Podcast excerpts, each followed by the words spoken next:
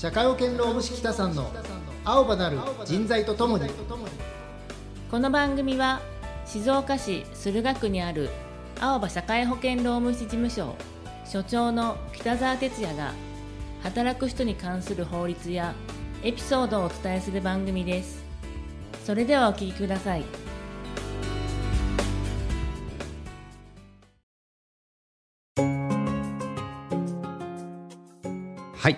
ということで北さん。はい。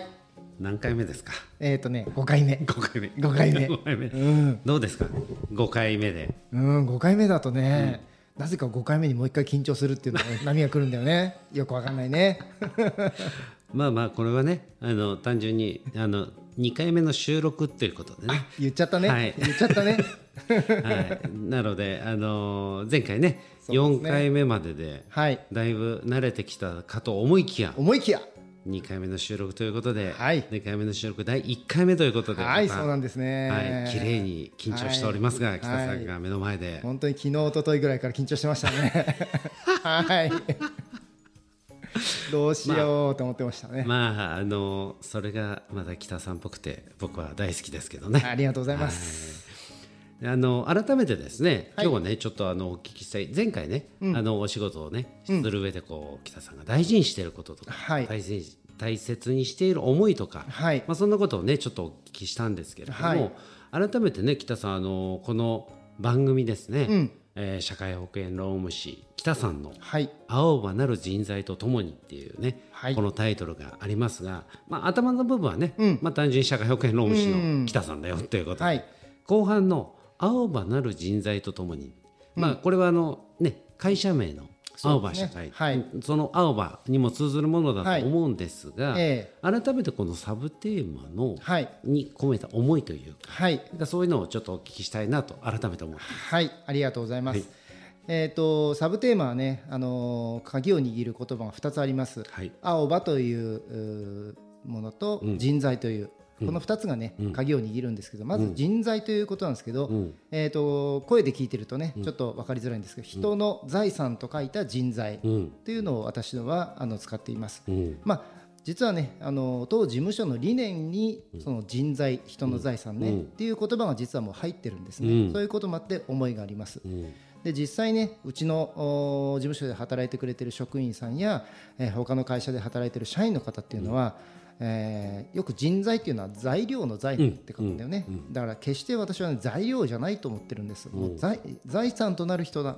が人材だよっていうふうに思ってます。うんというのはねもう究極的に言うともうこの人口減少の状態でね、一人一人の力をね出し合えないともうこの日本は回らなくなっていきます。はい。えーそういう意味でね一人一人の力をっていうような言い方するっていうのはなぜなら一人だと僕らっていうのは生きていけないんですね。うんうん。社会に関わらないとまず人は生活できません。うん。で一人きりで生活っていうのはできないんですよね、まあ、もちろん自給自足をしている方であれば話は別なんですけれども、物を買わせてもらうとかっていろいろあるので、一人きりで生活はできないし、仕事も一人ではできません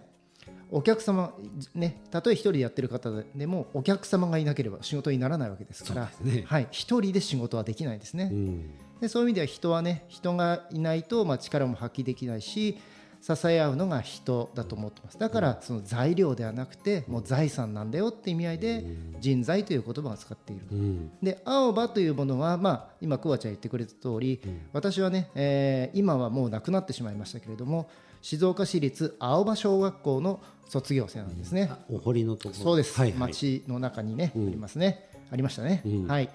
えー、となんでその青葉を使ったかというと、まああのー語呂が良かったっていうのもあるんですけれども、うん。まあ、小学校6年間ね過ごしたっていうことなので、まあ、いわゆる成長期の証の時だったよなとか、うん。でいろんな学びをしたいわゆる学び屋ですよね。でしあのー小学校6年間で一番学んだ時だったので、その気持ちを忘れたくないということもありましたし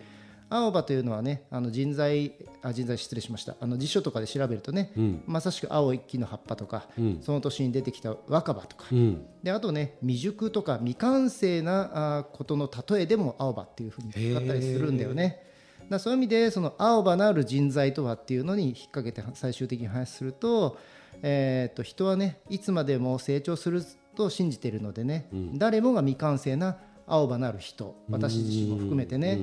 で人は財産だよというふうに思ってるということで、えー人材とともに成長し続ける成長し続けたいなというふうに思っています、なので青葉なる人材とともにの後ろにですね青葉なる人材とともに成長していきたいっていうような意味を込めて、青葉なる人材とともにというようなサブテーマになっております。えー成長していくっていうのが実はそういうことですね。一緒に隠れてるわけですね。はい隠れテーマがあるんですね。なるほど。はい、はい、で、えー、と実際にその青葉なる人材と、まあ共に、まあ、成長しよう、はい。かっこね、はい。かっこ仮、はい、から、はい。はい、っていうところの、えー、と青葉なる人材というねところで、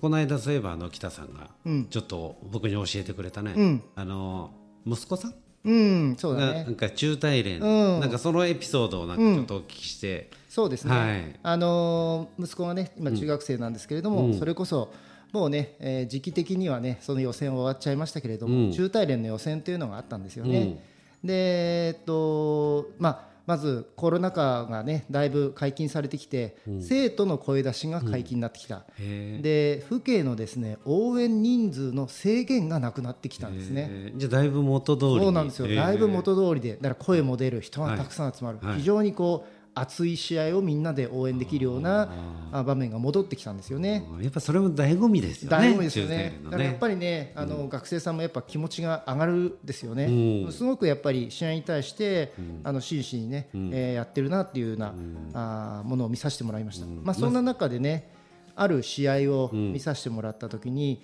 えーとあるう学校のねキャプテン、キャプテンでエースの方なんですけれども、すごくやっぱ思いが強くて、まあ、審判の方にいろいろとこう、まあ、意見というか、これはこうなんじゃないんですか、みたいなことをこう、入ってるだろう。そうそうそういう感じですね。はい。何度も言ってたんですね。で、まあどんな表現をしてたのか、あそこまで私もちょっと離れたところだから分からなかったんだけれども、最終的にねその審判の方に呼ばれて、まあちょっと審判からの公式指導をもらったんですよね。まあいわゆるカード。まあそうですね。まあはい。まあいまあそうそういうそういうものかもしれないね。はい。ただね、あのそこからが実はあの私の中でおっと思ったんですけれども。あのそれまではね、えーそれなりに、まあ、審判には言ってたんですけれども、その指導をもらってからはね、もう一切それ以降感情的な面は一切見せずにおうもういわゆるキャプテンでありエースとして、えー自分の役割を全うしているという姿を見たんですね。えー崩れなかった。崩れなかったんですね、普通そういう時ってこう例えば何か決まったりすると、こうガッね、ガッツポーズしたり、こう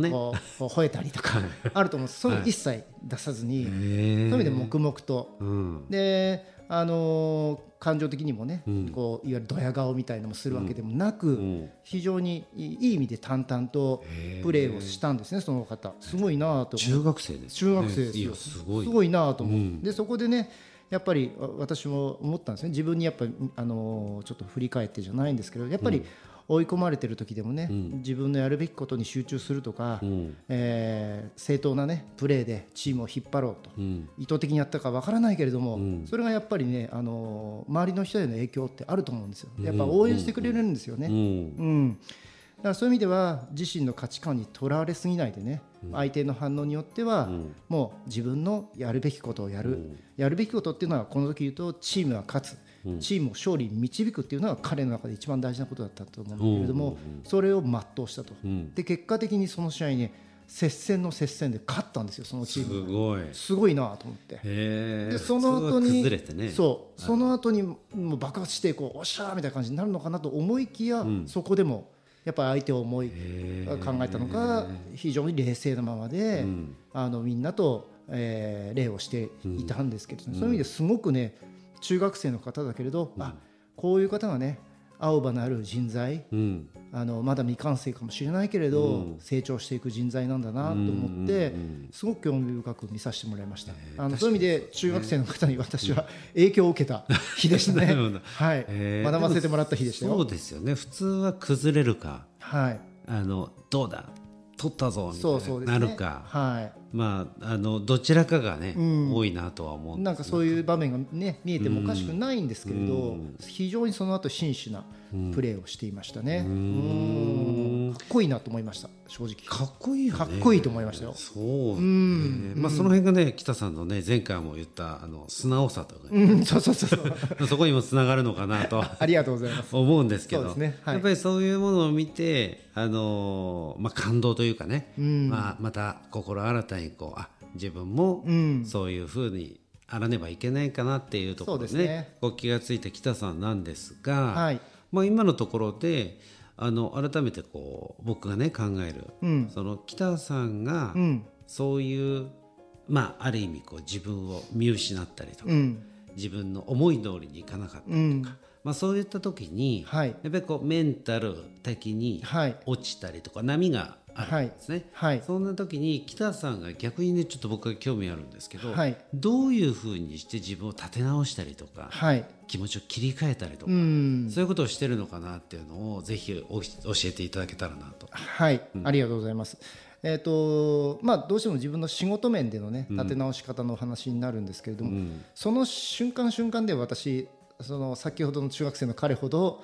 カラッとこう切り替えることは正直またできないかなと思ってるんですが、うんうんどうしても仕事柄、えー、メールとか文章でお客様に対して回答したり文章を出出させていただくことがあるんですけど当然皆さんそのメールとか書いた時って送る前に1回読み直すじゃないですか。うん、で私、えー、送った後しばらくしてからもう1回2回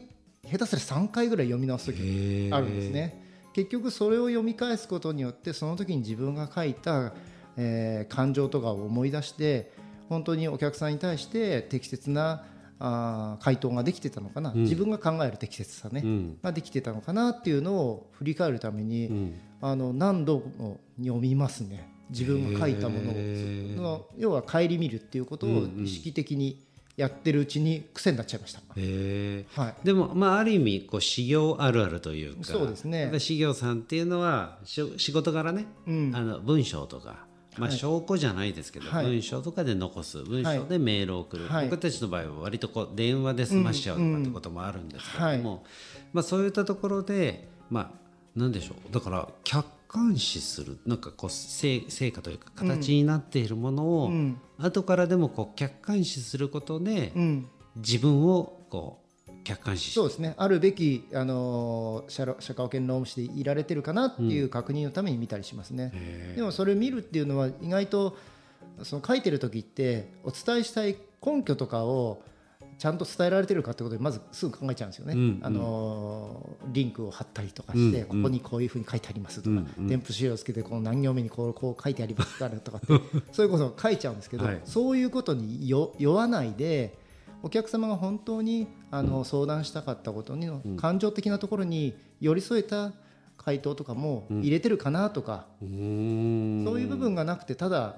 ねまあ、変な回答を言えばいいってもんじゃないので、うん、そういう部分を見直すことが多いですね。でそういう意味で表現がちょっとあの良くなかったかなって時に、うん、あの追加で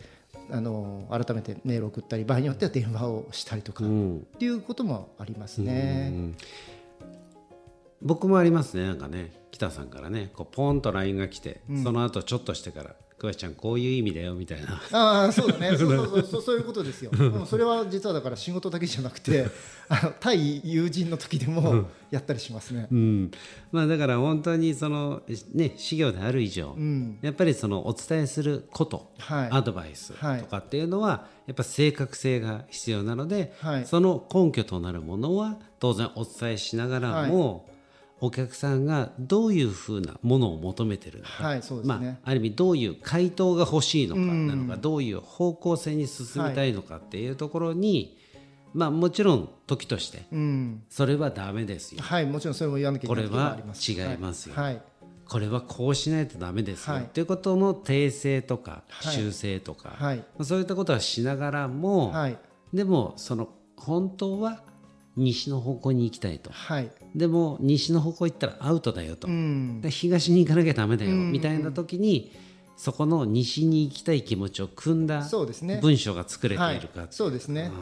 こういう思いで西に行きたかったんですよね、とか、っていうふうに伝わってきましたよとか、そんなふうに私は伝わりましたみたいな、そういうのもやっぱり入れていく必要があるのかなとかって思いましたね。なるほど、はいまあ、でもこういうことって、うん、あの我々もそうなんですけど特にこう自分の専門的な仕事の場合は、経験とかが人よりあるわけなので、うん、やっぱりどうしてもこう決めうん、